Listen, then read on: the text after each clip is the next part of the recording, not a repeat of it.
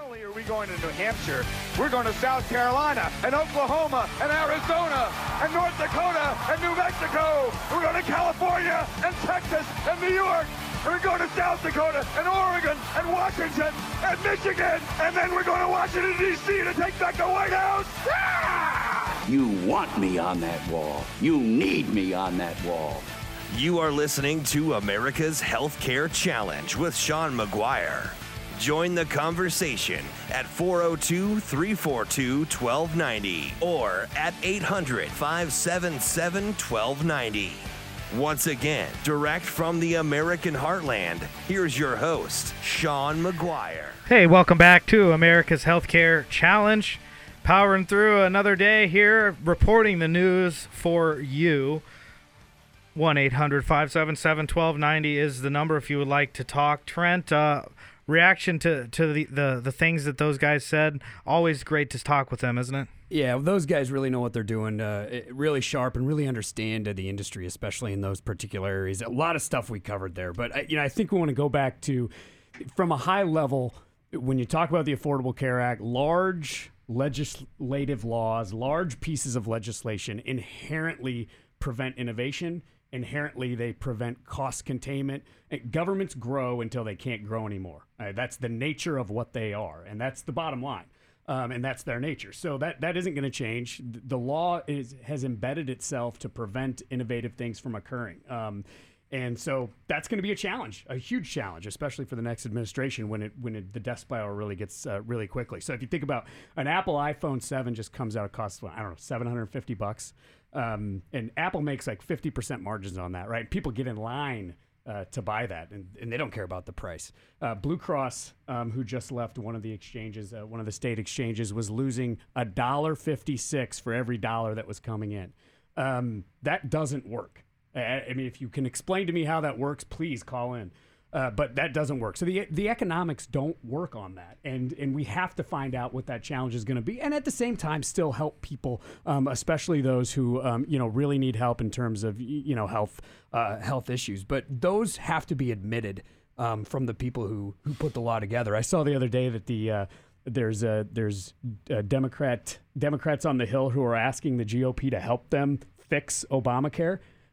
I don't know how you can get those people on board, is they weren't there in the first place. No. Um, they were so. they were there at the beginning because I was out there when that was happening. Both sides were actually working together, and then uh, they basically didn't. They they demanded the public option, and it's a non-starter, and that's how we got a you know one party passed piece of legislation. Right. So TJ mentioned uh, the percentage of, uh, of pharmaceuticals that that don't work on, on on all of the people, and um, you know I read something the other day that says uh, the vast majority of illegal drugs work on 100% of the people 100% of the time. Interesting uh, perspective. So, so, but if you if you when you talk about data, data actually can help uh, in, in, the system that that we're in. Um, quicker access to data. There's uh, there's some incredible things going on with um, with technology in, in, artificial intelligence and being able to diagnose things much more much more quickly. Um, so there's actually uh, uh, artificial intelligence systems that can that, that have a higher efficacy on um, uh, diagnosing cancer and, and sooner. Um, so those things are coming down the pipe, and those things will help us move forward.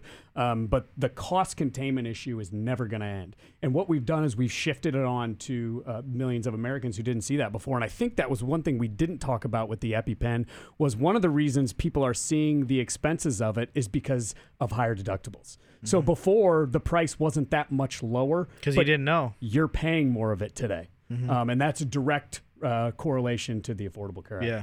Yep, and millions of Americans are just about to, to see that happen even more as uh, they go through their renewal season, and they will probably have higher deductibles that come. come how how many fifty percent increases can you handle before you you as a business before you say no more? Anybody? Yeah, I mean it's unsustainable, especially think about a family paying a thousand dollars in premiums, and if they get a twenty percent increase on that, that's an extra two hundred dollars a month that they have to come up with for, yeah, family cover costs I think are like forty four hundred dollars more today uh, than before the health law was passed. Um, so I, you know, at, at, the beginning of the show, you've uh, you've got President Obama talking about all the great things that are going to come through and all the, the changes you're not going to have to deal with. None of those things are true. Right. Absolutely none of them. Well, and to your point, I, I wish that um, the people that were uh, around the table would take uh, some responsibility for uh, the fact that this law just didn't work out like they had originally thought that it would, Again, and own it and at least let us know that. inherent to government. You don't have to. Well, on the on that point, uh, another major government passed legislation piece of legislation in um, in the last couple of years, MACRA, which is a, a whole new change on how um, physicians are, are are compensated and and and the reporting that they are required to do. This news in Forbes this week: more doctors to retire as uh, MACRA and this new value-based reimbursement hits. It's just almost like it's too much to handle at, at, at once. All of these things. Well, and the impact on our economy, we talk about it, you know, every time on the show. Is the impact on the economy is is underlying it. It's it's huge.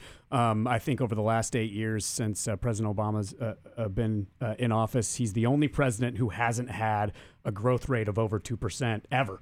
Um, the only one ever, and Obamacare has a lot to do with that. Um, that that is impacting that uh, significantly. So uninsured rates are falling.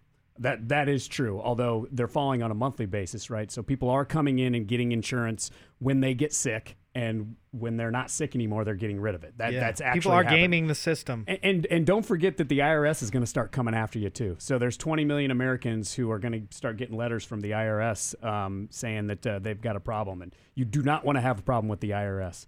Um, so the uninsured rates are falling, but happiness with the system, uh, unhappiness is increasing at a significant rate.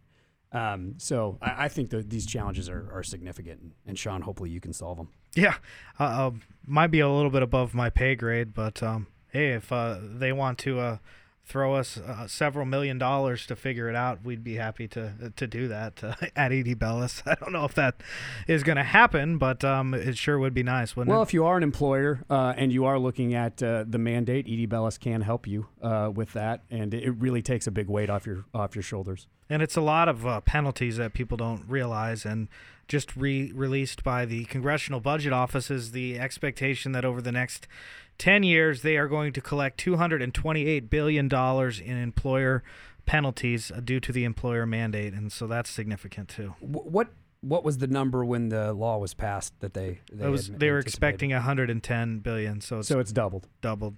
Yep. It's doubled, and it's going to work out to about $2 billion a month from employers that they will be collecting. Uh, that those employers could be using to spend on uh, hiring additional people, uh, doing uh, research and development, creating new products and other things. And you you mentioned that you, you, you know some people, and, and I've ran into some people too, but it, it's possible that businesses could get bankrupt because of these penalties. Uh, yeah, I actually uh, met someone a couple weeks ago, and, and they the the costs for them are so significant um, that, they're looking at just closing up shop. uh, unbelievable unbelievable stuff. So that's why this show is so important. If you uh, enjoyed uh, the program and are interested in uh, helping support this uh, public service uh, check out edbellisinc.com we're always looking for partners and sponsors to help bring this to you because we've been warning for over five years about about some things that are happening and it looks like the pain is now just finally starting to come. I wondered if this day would ever come honestly. So Trent, any um, final thoughts or, or, or points that you would like to, to share before we wrap up for the week? you know, every time I come on, uh, we're doing our research. uh, We're, we're looking at. There's so much to talk about, um, and it's always kind of along the same lines. But we can do better than this. I, I think that's you know kind of what we uh, we get to. So if you're if you're looking into policy, um, there are options that uh, that we can do to improve uh, the system that we're in.